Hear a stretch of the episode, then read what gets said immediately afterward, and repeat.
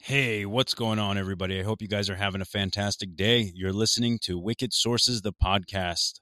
I'm your host, Mike, broadcasting live from Los Angeles. Every week, I bring you news information that could affect you, including alternative products that can bring a little comfort to your life. For our awesome culture and community of smokers, vapors, stoners, and all around hippies. If you like what you hear and you want to stick around, consider subscribing. Before I begin today's podcast, I want to shout out my sponsor, Anchor.fm. If you've ever wondered about starting a podcast, now is the best time. Anchor.fm allows you to record, add music, transitions, and so much more. They'll even help you distribute your podcast to multiple platforms, all automatically. Anchor.fm. Try it today. All right, welcome back, everybody. So, today we're going to catch up on some vaping regulation news. So, sit tight we're going to cover some stuff. Recently, I came across an article by the New York Times, and it's pretty interesting. I want to share it with you guys. Youth vaping declined sharply for a second year, the new data shows. And this is pretty interesting. Over the course of the last two or three years, they have been saying that the youth uh, epidemic of vaping has grown substantially. But here we have some new data showing that it's actually dropping. Let's find out what could be the reason. After which, we have another um, specific details relating to one of the brands we deal with, and uh, they sent us some pretty good news, and I want to share that with you as well. So let's start with this one The New York Times. This came out a few days ago. Youth vaping declined sharply for a second year, new data shows.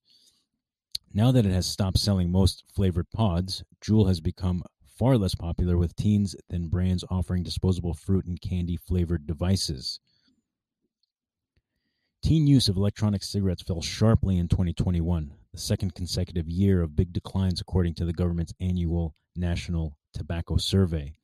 This year, it's 11.3% of high school students reported that they currently vape, down from 19.6% in 2020 and strikingly lower than the 27.5% reported in 2019. Even with the drop, the survey found that more than 2 million high school and middle school students were currently using e cigarettes. And because the declines came during the pandemic, some public health experts questioned whether the data really signaled a change in youth vaping trends over the long term. This is something I considered myself uh, due to the pandemic, where everyone was locked indoors. Everyone had to order stuff online, and therefore, it may have been harder, especially with the regulations as of um, over the course of the last couple of years, some regulations impl- uh, forced us retailers to implement age verification at checkout for online purchases, um, among other things as well. So, e cigarettes came on the market in the United States in the early 2000s. Devices designed to give smokers a nic- uh, uh, the nicotine fix they crave without the carcinogens that come from burning cigarettes. But through that, over the years, by 2018, we did start seeing a large number of young people finding interest in it as well. In a statement, the director of the FDA said that the new data remained concerning, particularly the popularity of flavored e cigarettes, which were banned by the Trump administration but remain on the market in certain forms through a regulatory loophole. And if you guys remember, what had happened was um, the administration had banned anything that was a closed system. So a pre-filled pod, like a Juul pod, is a pre-filled uh, device. That was banned if it was flavored, but if it's a disposable flavored device, then it's okay. And this is what they're saying here. According to the report, nearly 85% of youth e cigarette users said they used flavored products. The most common flavors were fruit flavors, but also included candy, mint, and menthol, consistent with prior years. We're equally disturbed by the quarter of high school students who use e cigarettes and say they vape every single day, pointing to the data that shows 27% of regular users are daily users. The American Heart Association expressed concern as well. The results show that the crisis of e cigarettes uh, use among youth remained very high uh, and very much alive, even with kids spending large amounts of time at home during the pandemic. the Heart Association said in a public statement. With millions of children having returned to school this fall, immediate action is needed to prevent the sale of flavored e cigarettes and other tobacco products, including menthol products. So, the reason why this was interesting to me is that they did find a decrease in the numbers, and they're wondering if it had to do with the pandemic and everything being locked down. I myself questioned the same data as well. I wondered, well, if they're home and they can't get access to it from local stores that may turn a blind eye to uh, minors, um, then they couldn't get access to it. However, over a course of the two to three year period, there's been a decline. I mean, from 27% to 19% down to 11%. Could it be that maybe as they run these surveys, more of these students are deciding not to participate in the survey or just declining to answer or even saying, no, we don't vape, considering that they saw what happened when they were straightforward and honest and answered honestly on these surveys. What happened? They immediately began to ban a lot of flavored options. Juul was the number one target at that time. It's only a matter of time till we see disposables um, in their crosshairs. So it's um, it's very difficult to know what uh, we can expect down the road. But I suspect that disposables are not going to be uh, off the table. They will at some point decide to do something very, very similar to disposables as well. Um, it's great to know that the numbers are dropping, but I would say let's wait and see for another couple of years and see if we maintain these lower percentages. It's still a high number, and I've said this before. Some of you may agree and some of you may disagree, but as a parent myself, it is my job to educate my kids. I do not like the idea that the government is going to step in and decide what happens in these instances.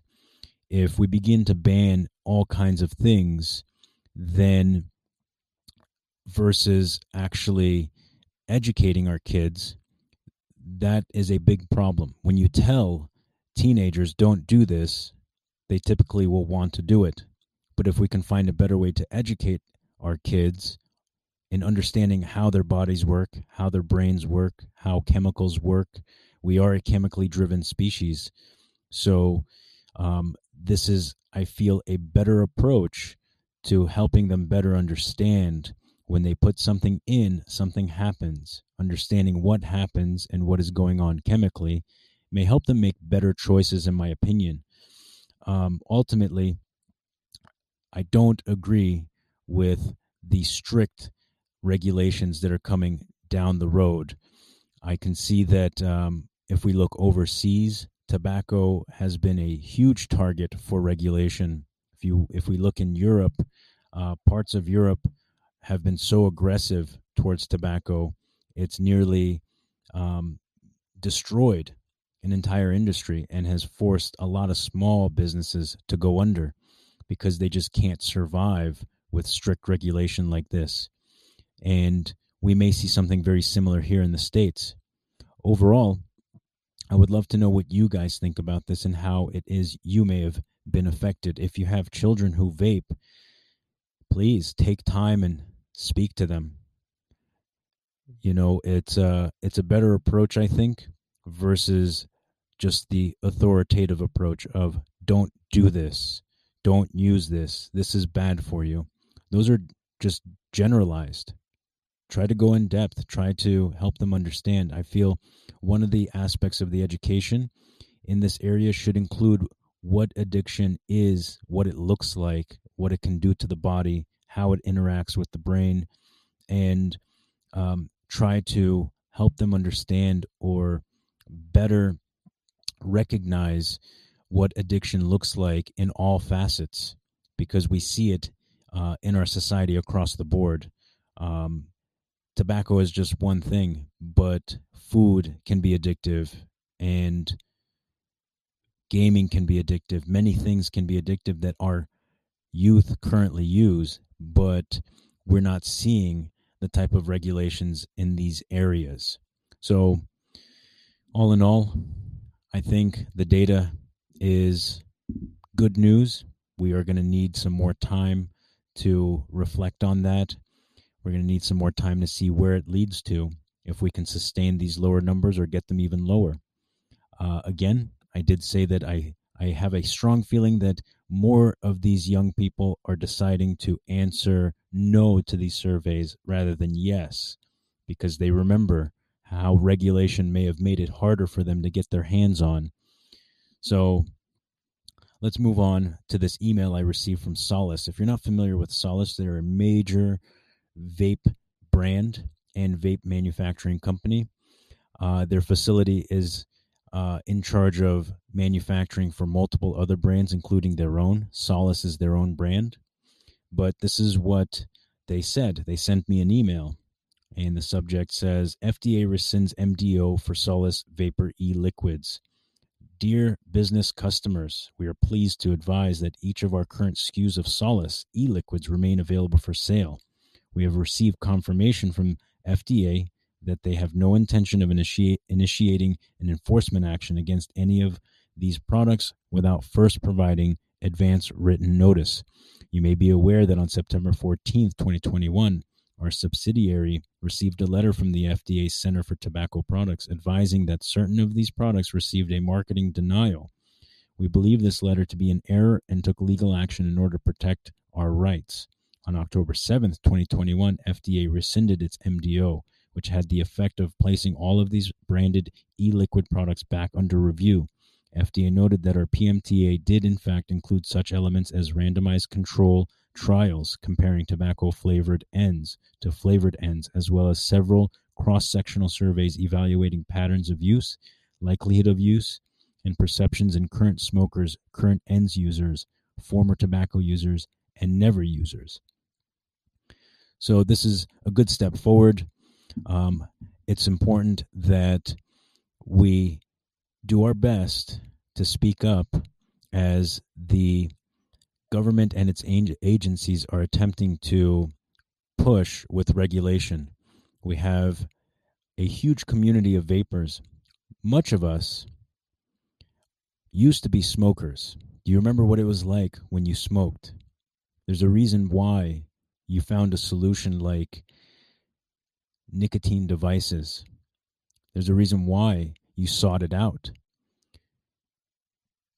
This is the other aspect that I think is important to educate kids on.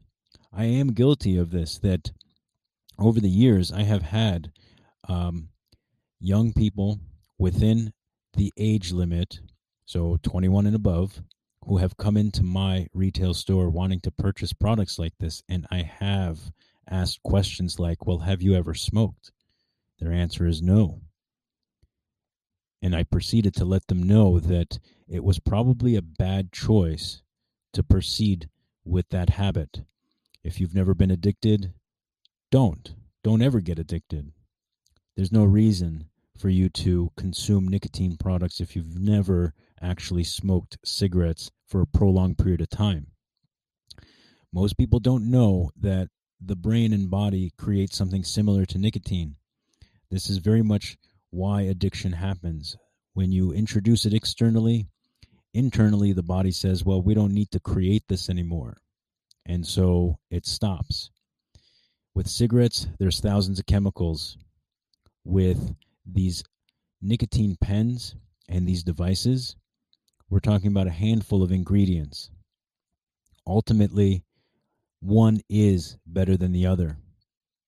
I can speak as a pack a day smoker for over 15 years that I prefer vaping to get my nicotine needs versus smoking. But that is with the understanding that I was a smoker. So, what do you guys think? That's going to be it for today. There'll be more news as time goes on. These regulations are pretty strict, and I do know that the larger brands out there are pushing back. I did hear about a week ago that some of the larger brands in this industry are beginning to push back aggressively towards the regulations that the FDA has been um, enforcing upon them. What may come out of it, I don't know, but it's about time they begin to exercise some of their rights. I understand that many of you may not like this idea. Some of you may have kids who are addicted to nicotine. But lucky for them, it's still early. If you can get them off, they may be much better off down the road. I can tell you from experience that when I started smoking at the age of 14 and 15, I did not feel a physical addiction to nicotine for the next seven to eight years after that. So I could go without a cigarette for days, not really feeling the actual physical symptoms. This has to do with a couple of facts. One is the lungs haven't fully developed yet, but the brain also is in development the brain for males begins to fully develop at around 25. And this is where some of those brain receptors that interact with the nicotine come in play. And so, my point is that if you have kids that are under 20 who are using nicotine products, they have hope and they're not physically addicted yet. And ultimately, if they don't stop by the age of 22 or 23, those physical symptoms are going to manifest, and chances are it'll be harder for them to actually stop. This is from personal experience and research, but this is what I have seen going through the process and experiencing it for myself. As always, I appreciate you guys. I'll catch you guys on the next one.